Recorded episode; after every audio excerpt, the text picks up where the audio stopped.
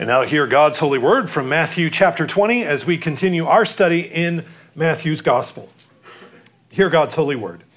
Now, Jesus, going up to Jerusalem, took the twelve disciples aside on the road and said to them, Behold, we are going up to Jerusalem, and the Son of Man will be betrayed to the chief priests and to the scribes, and they will condemn him to death and deliver him to the Gentiles to mock and to scourge and to crucify and the third day he will rise again. Then the mother of Zebedee's sons came to him with her sons, kneeling down and asking something from him. And he said to her, What do you wish? She said to him, Grant that these two sons of mine may sit, one on your right hand and the other on the left, in your kingdom. But Jesus answered and said, You do not know what you ask. Are you able to drink the cup that I am about to drink and be baptized with the baptism that I am baptized with? And they said to him, We are able. Thus far, the reading of God's word, let's give thanks together.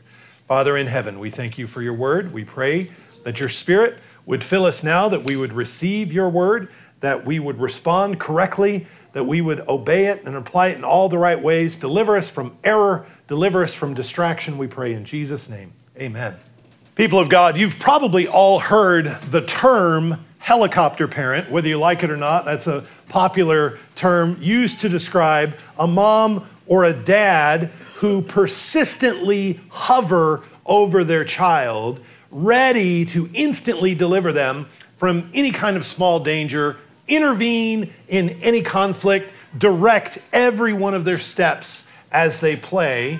These helicopter parents exhibit a kind of excessive or obsessive attention to the smallest detail of their child's life. They do things for their child that their child ought to be able to do for themselves. Now, of course, toddlers require a certain degree of hovering, but as children grow, there's a great deal of wisdom in allowing them to exercise a little independence. They must learn how to play on their own, how to solve problems, how to figure things out, how to deal with conflicts. And as they grow into teenagers and to young adulthood, there are other things they need to learn, like how to do a job interview without mom in the room sitting right next to them, how to interact with professors uh, in, in college without dad intervening. There's a new term I just came across that is bulldozer parents. Have, have, you heard of these? These are parents who aggressively clear a path for their child, removing all the obstacles in their way to ensure that their child meets no resistance in life. Their child meets nothing but success at every step. And while this also is well intentioned, the desire to protect your older children from anything scary, from anything unsafe, from anything risky results in a fragile child, a child who's fearful and avoids anything that might end in failure. If it even smells like I might not be good at that, then I'm not even going to try it. They lose the immense blessing of learning from mistakes. And in the process, they don't learn resilience. They never learn how to pick themselves up when they fall. And predictably, there comes a day when the parent is not there to remove every obstacle from them uh, from their path and they, and they collapse.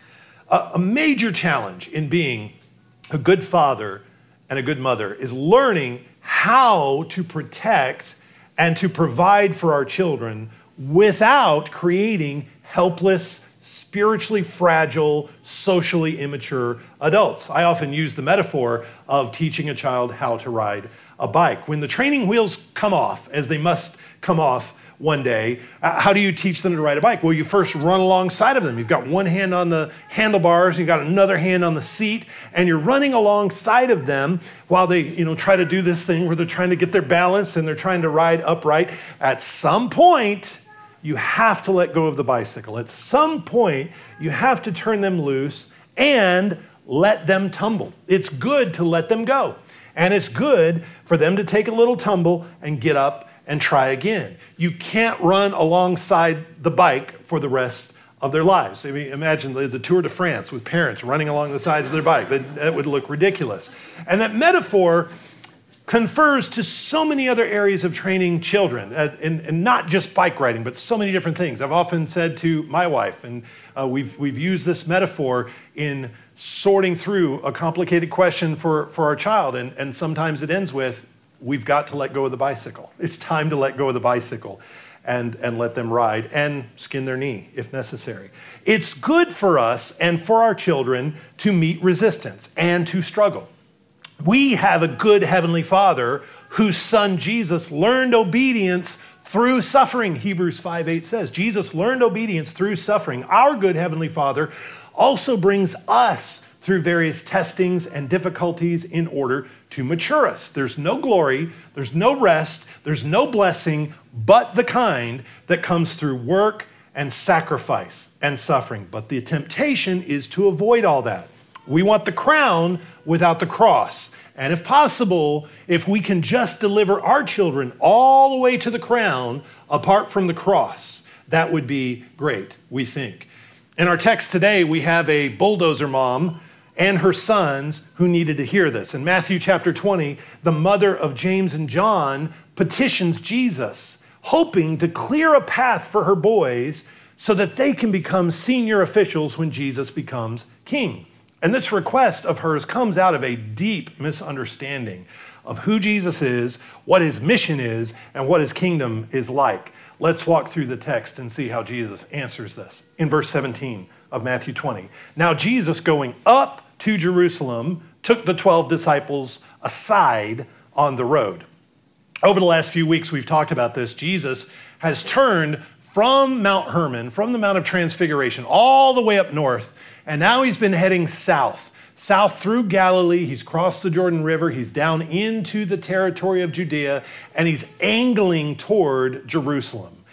And uh, he's, he's heading toward his final confrontation with Jewish authorities in Jerusalem. So, this section of Matthew 20 gives us the final events before his triumphal entry into the city. And as all this has been building up for the last few weeks, studying this week has been wonderful for me to see how, how this has been growing and the tension has been building and why you get this exuberant reception as he gets into Jerusalem in that triumphal entry on that Palm Sunday, we call it, as, as Jesus goes into the city. It's been this slow build and it's growing all this time. So he's going now up to Jerusalem. It doesn't matter which direction you're coming from, you're always going up to Jerusalem. Jerusalem is always up.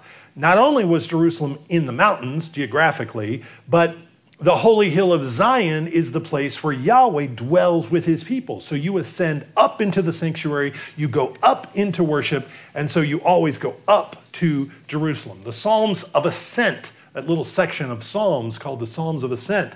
Those are the Psalms that we sing when we go up to the city, when we ascend up to the city for the feast days. So now, Jesus is on his way up into the city. And one last time, before they get to the outer limits of the city, Jesus calls his 12 disciples aside and he pulls them away from the crowds and he said, One last time, I need to tell you what is going to happen to us when we get to the city of Jerusalem. I don't want any of this to surprise you. I don't want any of this to throw you off. Now, this is the third time since the transfiguration that he has told them this. He wants them to get it. And we see they ain't getting it, but he keeps saying it. He, he tells them in verse, he said to them, verse 18, Behold, we are going up to Jerusalem, and the Son of Man will be betrayed to the chief priests and to the scribes, and they will condemn him to death. And they will deliver him to the Gentiles to mock and to scourge and to crucify. And the third day, he will rise again. Now, I know you've experienced the weight and the dread of having something on your calendar that you're not looking forward to. There's been some confrontation, there's some conflict, there's something out there ahead of you that you, a conversation you are not looking forward to. You are dreading it. And the closer you get to that, the more it crushes and the more it weighs on you. The pressure mounts up and it takes all of your mental and all of your physical resources to cope with that. The weight of confrontation has been building for Jesus. And it's been increasing now over the last several weeks and months as it gets closer to Jerusalem. And now, as they get this close to the city of Jerusalem, it has to feel like he's carrying an elephant on his back. The, the weight that is pressing down on him, the weight on his mind and his body is enormous. And so he's sharing this with his closest companions. He's pulling them aside and saying, This is what we're headed for, friends. This is what we're going into. Anybody might ask if, if, if Jesus knows what's going to happen, why doesn't he go somewhere else? Save himself the trouble, prolong his life, go do some good somewhere else, go back home. Well, he can't. Because going into the city now, this is how he obeys the Father. This is how he brings salvation to the world. This is how we have forgiveness of sins. This is how he defeats death and the grave and the devil. Knowing what is at stake, he consciously, he deliberately goes into the conflict. He is Jesus is running into the burning building. He's running toward the shooting, not away from it. And despite the heaviness here, there is a real joy. There is a cheer. He's not, he's not anxious because at the end of this chain of events is glory. He says, every time he talks about this, he says, On the third day I'll rise again. The third day there's resurrection and there's ascension and there's glory. So he can go into the city of conflict courageously, manfully, without fear or anxiety, without regret for anything that might be lost. And he's calling his men together so they can do the same. But Jesus said a lot of things to his 12 disciples that they didn't get. He said a lot of things that didn't bear fruit right away. And among the most glaringly apparent things that they missed were first, his clear description of his imminent suffering and his repeated promise that despite the mistreatment, despite the condemnation and death, he will rise again. That's the hope. The hope is that not all is going to be lost. We're going to go through some tough things.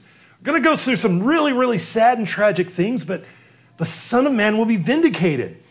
And by telling them this and sharing them uh, this with them, it's intended to fuel their joy. It's intended to fuel their confidence in their obedience, but they missed it. They missed it. What peace and comfort did they lose out on? What heartache could they have been spared if only they had been listening?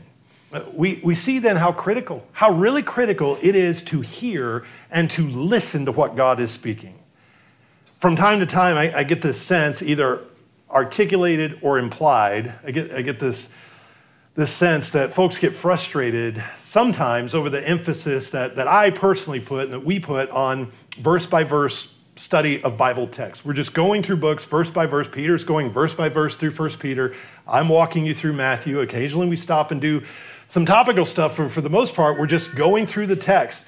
And we sing all the way through Psalms, like we did this morning, sing Psalm 19, so we can get the text, we can hear what God is saying. We're singing it back and forth to each other. And we put this high priority on right worship before God. We're really seeking to please Him. It's not a small thing. Worship is not uh, uh, something you can take or leave. It's really important that we seek to please God in worship. And we have these emphases and these emphases are often contrasted with the fact that we live in a country that's falling apart. And so you might say, well, well, all of that's nice and good, and maybe in a time of peace when everything's going all right, maybe you've got the luxury to do all this, but don't you understand everything's falling apart? Don't you understand that our institutions are failing and our economy is working against us? It's especially working against young people. Our, every perversion under the sun is being promoted and reinforced and shoved in our faces all the time. Why don't we talk about that more? Why don't we talk about that all the time? Now, I do, I do address those things when the text directly addresses those things. Uh, the text talks about the problems we see in the world, and I'll do it again today. But what I don't do, and what I'll never do, I'm, I'm never going to open up Twitter or the front page of CNN or 4chan or Reddit. I'm not going to stand here and, and scroll through and try to own the libs every day and, and talk about the wicked leftists and what they're, in, what they're up to and rail against them every Sunday. I'm not ever going to do that. I don't ever plan on doing that. Why not? Because that might fire you up, but that will never feed you. That will never strengthen you. That will never get God's words inside your head and your heart. And that's what you need. I need to hear Jesus. And you need to listen to Jesus. And we need to spend time listening to him speak to us. We have not mastered this book. And before we think we can fix any of the problems of the world, we must first eat from the tree of life. When we listen to Jesus speak and we work to understand the text of Scripture, what happens is, it always happens to me. I am fired up, I am frustrated, I am anxious, I am terrified, and I come to God's word. What happens is my priorities all get replaced. Everything shifts around. I get refocused on heaven's priorities. I think a thing is super urgent and super significant, but then I enter the Gospels and I find wait a minute, no, this is the important thing. This is the significant thing. This is the urgent thing. And then the world comes into focus. I can see that this very conflict, this conflict of mixed agendas and separated agendas, the worldly agenda and the scriptural agenda, the biblical agenda, is in play in this text here because the apostles are not hearing. And because they're not hearing, they're so far off base in what they expect. Jesus has just told them what's going to happen when they get to Jerusalem. And how do they respond? They start to posture. They start to jockey for position. They start to rival each other. They start to compete. Well, didn't Jesus say something about a kingdom? And didn't he say something about sitting on thrones and glory and honor in the kingdom? That's what they pick up and they fixate on to the exclusion of everything else that he said. Though here we pick it up in verse 20. The mother of Zebedee's sons came to him with her sons, kneeling down and asking something from him. Now, before we dig into her motivation here, and before we look at her request, I want to be clear that this is a faithful woman. She is the wife of Zebedee. Zebedee was the fisherman from Capernaum. She's the mother of James and John. Uh, Mark gives us her name. Salome is her name. Luke tells us that there was a group of women who traveled with Jesus and the apostles who served them and, and helped, helped take care of them. And we read in various accounts that this same woman, Salome, was there at the crucifixion, and she was also one of the women who go to anoint the body of Jesus on the morning of the resurrection. So she, she's there, and she's one of the faithful women who are part of the group uh, the, that follows Jesus. She's, she's been there from the beginning. But we find out that even the most faithful friends of Jesus need correction and they need instruction when they aren't thinking clearly. And Jesus doesn't refrain from correcting anybody, man or woman, when uh, they need it. No matter how close they are to Him, no matter how long they've been serving, no matter what they've done for Him in the past, no one is exempt from His teaching, His exhortation, His admonishment. There's, there's just no favoritism with Jesus. And so, this is a faithful woman. This is a moment of weakness and ignorance on her part. And I wonder, does she come kneeling in the posture of a supplicant because she's worshiping and honoring Jesus? Or is this flattery? Is, um, is, is this in any way intended to be manipulative, the way she comes to him? Because it's apparent that she's not quite got her head wrapped around how the kingdom of the Lord Jesus works. So she comes, kneeling down, asking something from him. Verse 21 And he said to her, What do you wish? And she said to him, Grant that these two sons of mine may sit one on your right hand and the other on your left in your kingdom. Jesus, I want my boys to be lifted up. If there's going to be a kingdom and you're its king, I want my boys to be in the inner, inner, innermost circle. I want them to be exalted to the chief seats. You might ask, why, Salome? Why do you want this? Why do you want this for your boys? Is, is it because they're the better, more intelligent? Are they more skilled than the other 10 of the disciples? Are they better looking? Why are you wanting them to be on the inside? Is it, is it because they're yours, Salome? Is it, is it because you want nepotism? You're, you want to be on the inside track. And if your boys are in the inner circle, it makes you look good. You can tell all of your friends and all of your relatives about the success of your boys. Don't miss how poorly timed this question is. Don't miss how ham handed this is. The atmosphere around Jesus is thick with the gravity of what he is headed into. And in spite of this, here we are talking about how we're going to divide up the spoils of victory before we've even gotten to the conflict. Not to mention that they're thinking in terms of human government and how the empires of men work, how, how the powerful and the wealthy set up these cushy appointments for their friends. This whole scene brings up more questions than, than I have answers for. Why is the question presented by mom here? Uh, why would these grown men allow their mother to speak up for them like this? I can only explain this by seeing this is a display of spiritual immaturity and of weakness and an utter lack of understanding of who Jesus is and what he's been teaching them all along. But Jesus entirely rejects this power play. Verse 22. But Jesus answered and said, You do not know what you ask. You want your boys to be on my right hand and on my left hand when I am coronated? Who is on Jesus' right hand and on his left hand when he is crowned king of the Jews? Who's on his right and his left? There's two men on crosses who are on his right and his left. Mama, you're asking for glory for your boys, but in my kingdom, the highest places of glory are reserved for those who go through the deepest places of suffering. You do not know what you're asking for. And so, so he continues. He says, Are you able to drink the cup that I'm about to drink and be baptized with the baptism that I am baptized with? They said to him, We are able. So he said to them, You will indeed drink my cup and be baptized with the baptism that I am baptized with. But to sit on my right hand and on my left is not mine to give, but it is for those for whom it is prepared by my Father. He talks about a cup and he talks about a baptism. Why does he talk about a cup? Well, they must have had pictures in their head of them sitting at a royal feast, sharing cups of wine with the king. The man who shares the cup of the king is his closest advisor, his most trusted confidant. That's what they're asking to be. They're asking to be on the right and on the left.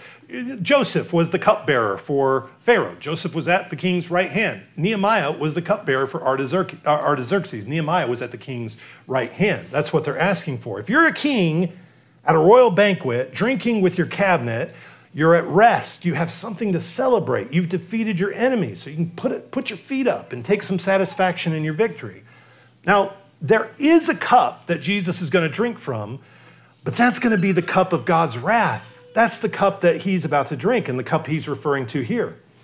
Psalm 75 says, In the hand of Yahweh there is a cup, and the wine is red, it's fully mixed, and he pours it out. Surely its dregs shall all the wicked of the earth drain and drink down. Psalm 75 talks about the cup of wrath that he's going to feed to the uh, uh, the heathen nations, the idolatrous nations, and cause them to drink. And the prophet Jeremiah picks up on that in Jeremiah 25. He talks about the nations getting drunk on Yahweh's cup of wrath. And when they drink his cup of wrath, they vomit and they stagger and they, they fall over.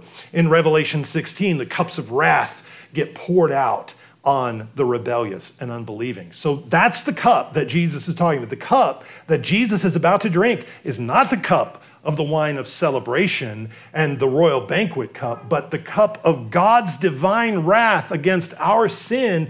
That is the cup that Jesus is about to drink himself. And he drinks it down completely, down to the dregs for us. He drinks that cup of wrath so that we can drink the cup of blessing. Literally, we literally drink the cup of blessing at his table, the symbol of his shed blood. And, and when we drink that cup together, we're setting his sacrifice before God as a covenant memorial. And we pledge our loyalty to each other and to Him as we drink that cup. And, and this is what He asks He says, Are you ready to drink this cup of my, of my suffering? He also uses the word baptism deliberately. In, in our baptisms, we deny ourselves. The old man is crucified. We're identified in our baptisms with Christ and with his suffering. We take his name on us. We take up the cross. And, and, and Jesus is saying, Can you do this? Can you do this, James and John? Are you ready for this? And without even knowing what they're saying, they say, Yes, we are able. And Jesus says, That's right. That's right. You are going to be baptized. You are going to drink this cup. And, and in fact, that's what happens. James will suffer. James is killed. He's a martyr. Uh, James is killed by Herod in the book of Acts. And we know John suffers for the sake of the gospel and ends up exiled to the island of Patmos. Yes, James and John, you will go through suffering with me. But these seats of honor are not mine to give. In fact, your whole ranking system, the whole way you're looking at this is way off. The way you view power and authority is, is worldly. You, you don't understand what I'm doing here. So, the correction for their vain ambition is the cross. There's not going to be any glory, there's not going to be any sitting or resting in the kingdom unless there's first across. That's what we've all got to remember, even especially us well intentioned parents. We need to hear with this good mother that if our children are going to be exalted, they must first learn how to deny themselves, take up their cross, and learn how to suffer for themselves. And we can't do it for them. Now, to be sure, James and John and Salome were partially right. There is going to be a banquet that Jesus has given us an assurance of victory. He gives us songs to sing in the valley of the shadow of death. He spreads a table before us in the presence of our enemies. But, it, but it's one thing to keep that in perspective and to, and to face opposition cheerfully and maturely with that in, in view, and quite another thing to lose sight of all the danger and to assume that we're just going to waltz into victory. And that's the, their question smacks of that. We're going to get to the feast, we're going to get to the joy apart from the suffering and apart from the enemies. Well, verse 24 when the, when the ten heard it, they were greatly displeased with the two brothers. Are the other ten, are they mad because of the question James and John asked? Are, are they mad because James and John were jockeying for position? Or are they mad because they beat them to it? Are they, are they mad because they got there first? Nevertheless, I love the gentleness and the patience of the Savior. He has got more on his mind than these silly squabbles, and he doesn't lose control. I don't know about you, but when my mind is weighed down with what I feel like is the weight of the world, when I, when I am focused on a significant problem, a significant difficulty, it is, it is hard for me to be patient with what I, what I perceive to be petty or silly things. And yet, and, and Jesus doesn't lose control. He doesn't lose his temper. He teaches loving and kindly. He, verse 25, listen how he answers it. He called them to himself when the other 10 were upset at James and John. Jesus called them to himself and said, You know that the rulers of the Gentiles lord it over them, and those who exercise, those who are great exercise authority over them. Yet it shall not be so among you. And whoever desires to become great among you, let him be your servant. And whoever desires to be first among you, let him be your slave. Just as the Son of Man did not come to be served, but to serve and to give his life a ransom for many. Jesus is telling his men, do not act like the Gentiles. Don't imitate the heathen nations. You know how the Gentile emperors lorded over their people. You know how the Caesars act?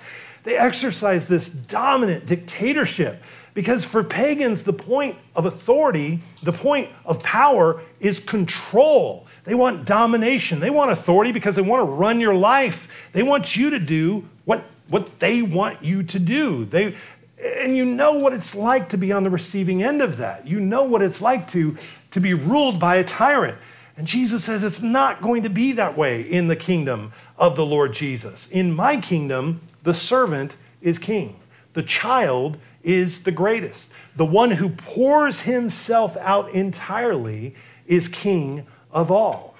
And so, what this tells us is that if we aren't dying, then we aren't leading. If we aren't pouring ourselves out in any way similar to the way that the Lord Jesus poured himself out, if we're not dying, we aren't leading. And this goes for fathers and bosses and pastors and elders and kings. We lead by example. You don't get respect simply by demanding respect. You're supposed to honor me.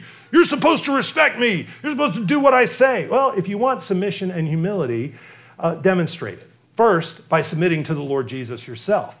Humble yourself and give yourself and show me, show me what obedience looks like. Show me what humility and submission look like. Give yourself. This is what Jesus does. Jesus doesn't just say, You're going to sacrifice for me. Jesus pours himself out entirely, keeps nothing back, and pours himself out entirely for his bride, for his children. And he gives us this, this example to follow. So contrast this with the, with the worldly examples of power and the worldly expectations and definitions of authority that's exactly the opposite of the way things work in the kingdom. The wicked want to be in charge. That's the goal in and of itself. They want your obedience and for you to do what they tell you to do. They want power and control to force people to think how they approve of thinking. Uh, they, they want authority not to serve the people, but to be served. And Jesus says that's not how we do things in the kingdom. That's how the totalitarians act. That's how the tyrants act. Now, there's an element of this thinking in, in how how Christians sometimes talk about politics and government. We're, we're missing this and, and we're not listening to Jesus here. We think this way we are tired. We are sick and tired from being bullied. We are, we are tired of having our, our lives run by wicked authorities. But, but we can talk like this. We, we think, well, I want to be in charge so that I can be the bully. I want to be in charge so I can be the tyrant and I want to tell everyone what to do. We're, we're, we're always tempted to imitate wickedness because we buy the lie that the wicked are powerful and successful and it works. Well, it doesn't work. It all has an expiration date. It's all headed for judgment and destruction. Don't think if it works for them that it's got to work for us. And, and that's the way the world works. Now, Jesus dismisses all of this. He says, You see, there's a completely different way. There's the way of the shepherd king who lays down his life for the sheep. There's the servant king who washes his, his servant's feet. Uh, the greatest of all is the servant of all, Jesus says. Now, there's one more short episode before they finally get to the city. Verse 29. Now, as they went out of Jericho, a great multitude followed him. And behold, two blind men sitting by the road, when they heard that Jesus was passing by, they cried out, saying, Have mercy on us, O Lord, son of David. Then the multitudes warned them that they should be quiet. But they cried out all the more, saying, Have mercy on us, O Lord, son of David. So Jesus stood still and called them and said, What do you want me to do for you? And they said to him, Lord, that our eyes may be opened. So Jesus had compassion and touched their eyes, and immediately their eyes received sight, and they followed him. Significantly, the last miracle that Jesus performs before going into the city of Jerusalem is healing blind men. Every time he heals somebody, every time he exercises his power this way, he's making a commentary on the spiritual condition of Israel. So it's significant that he heals blind men before going into the city. Israel is blind, Israel's destitute and helpless. Their leaders and all their experts, all the religious experts, are blind men leading each other into ditches and destruction. Jesus alone is the light of the world. He's the only one who can shed light on the darkness. And amazingly, these blind men who call out to Jesus, they can see what the Pharisees can't see, which they can see who Jesus is, and they cry out to him in their need. Pharisees won't do that, scribes won't do that. They crowd to Jesus for mercy. They call him Lord and Son of David. Some people in the multitude, some people in the crowd try to shut them up. They know, these people know that something big is about to happen. We're all part of this big army that's about to enter the city. We don't need these vagabonds. We don't need these tramps ruining this special moment. We don't need them trying to join this royal entourage. And the, and the more the crowd tries to quiet them, the louder the blind men cry out. Well, Jesus hears them and he stops, and Jesus asks them the same question that he asks of Salome What do you want me to do for you? What do you want? What are you looking for? What do you need? But see how different their answer is. They've already cried out, Lord, have mercy on us. They're looking not for honor, they're not looking for prestige. They're not looking for political favors. They're not looking to be exalted. They are seeking mercy. And now, when they have this pointed question directed to them, what is it? What exactly do you want? They say, Lord, that our eyes be opened. There, there's not a more excellent answer to that question. When Jesus asks you, What do you want me to do for you? Lord, open my eyes. If only James and John, Salome had asked that same question. Help us see. Help us understand what you're doing in the world, Lord. Open our eyes. Now, these two men sitting by the road were likely there to beg, but they don't ask Jesus for money. And, and remember last week, the rich young ruler who comes to Jesus. These guys are not bragging about their law keeping. They don't ask for special seats of honor like James and John. All they ask, I just want to see. If I can see, I can put this old life of darkness behind. I'm happy to leave my old life behind and follow Jesus. And that's exactly what happened. Immediately, Jesus touched their eyes, they received sight, and they followed Jesus. These are men who have drank the cup of suffering. These are men who have been baptized in sorrow and whose only ambition at this point is to follow Jesus. And these are the men, don't miss it. These are the men that get their requests answered. These are the men who get what they ask for. The rich young ruler went away sorrowful. He didn't get he wasn't satisfied with Jesus' answers. Jesus says to James and John, What you're asking for, I can't promise to deliver. I, I can't promise you're going to get what you're looking for. But to these poor, helpless souls crying out for mercy, they are the ones who have their prayers met with an abundance of blessing. They can see now and they can go with Jesus into the city where he's going to be mocked and he's going to be scourged and he's going to be crucified. They're going with him into the fire, into the baptism of fire in the city.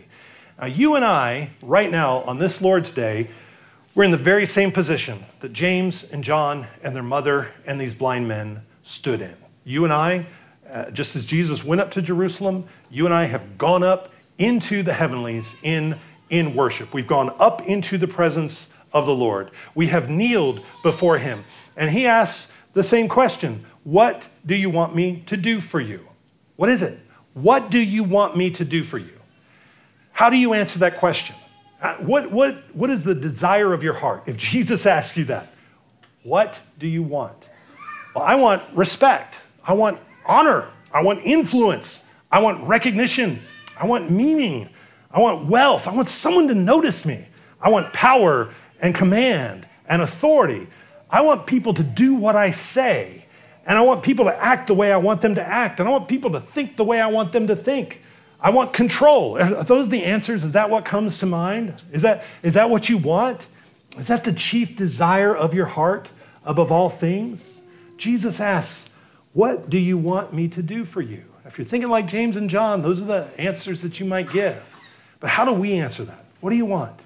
I want mercy. Lord, be merciful to me. Lord, have mercy on me. Because I want to see. I want to understand. Open my eyes. I want to discern truth from lies. I want to tell the difference between folly and wisdom. I want to follow you. I want to share in your suffering. I want to grow through the struggle. So mature me and make me complete. I want to drink the cup that you drink, and I want to bab- be baptized with the baptism that you're baptized with. I, I want to put the old man to death, and I want to be raised to walk in newness of life. Teach me how to humble myself and to be servant of all. That's what I want. That is the desire of my heart. That's the answer that the Lord Jesus is looking for, and that's the answer that he blesses. Now, if any of that is off putting or offensive to you, you will never be great in the kingdom of heaven. If that sounds soft if that sounds lame, if that sounds weak, you don't get it. You don't understand it. And you need to repent and you need to read it again and read it again until you get it, until you hear the Savior speaking these words and understand what he's asking for and understand how his kingdom is run, how it works. But, but when this is your desire, Lord, I, just, I need to see. Lord, give me wisdom. Lord, help me to follow you and drink that cup and be baptized with that baptism. When you're motivated by these kingdom priorities, then and only then we be truly great and share in the life and the blessing and the peace of the reign of Jesus over all things. Let's give thanks together. Father in heaven, we thank you for your word. We thank you for Jesus. Please be merciful to us. Lord, open our eyes that we might see. Give us clarity of thought. Give us wisdom and discretion and discernment.